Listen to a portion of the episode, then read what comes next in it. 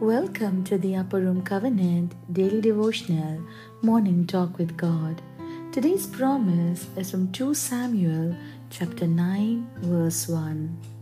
One day David asked, Is there anyone left of Saul's family? If so, I would like to show him some kindness in honor of Jonathan. Yes, my friend. Now we know in the Bible that David and Jonathan were covenant friends. The two were sold out to each other, and it is recorded that their love was sweeter and stronger than that of women. Now, Jonathan stood with David all his life. He saw the hand of God upon David and chose to follow God and not his father.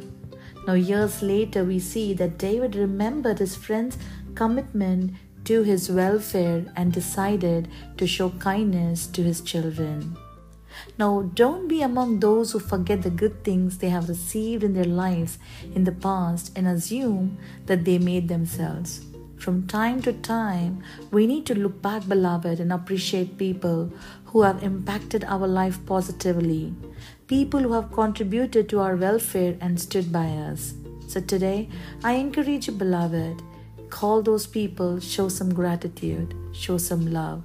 As much as you can, return act of kindness with kindness. Show kindness to your parents, your family, your spouse, your pastors, and everyone who's in the chain praying for your welfare. Always remember the supports that made you who you are today. Show some appreciation, and God will open doors of favor for you. Amen. Let's pray and let's declare this. Dear Lord, as I embrace your abundant grace to share your love with the world around me, I ask you that you remind me everyone I must return their acts of kindness in my life so that the circle of kindness can keep on. I don't want to be like those lepers who never went back to appreciate their healing.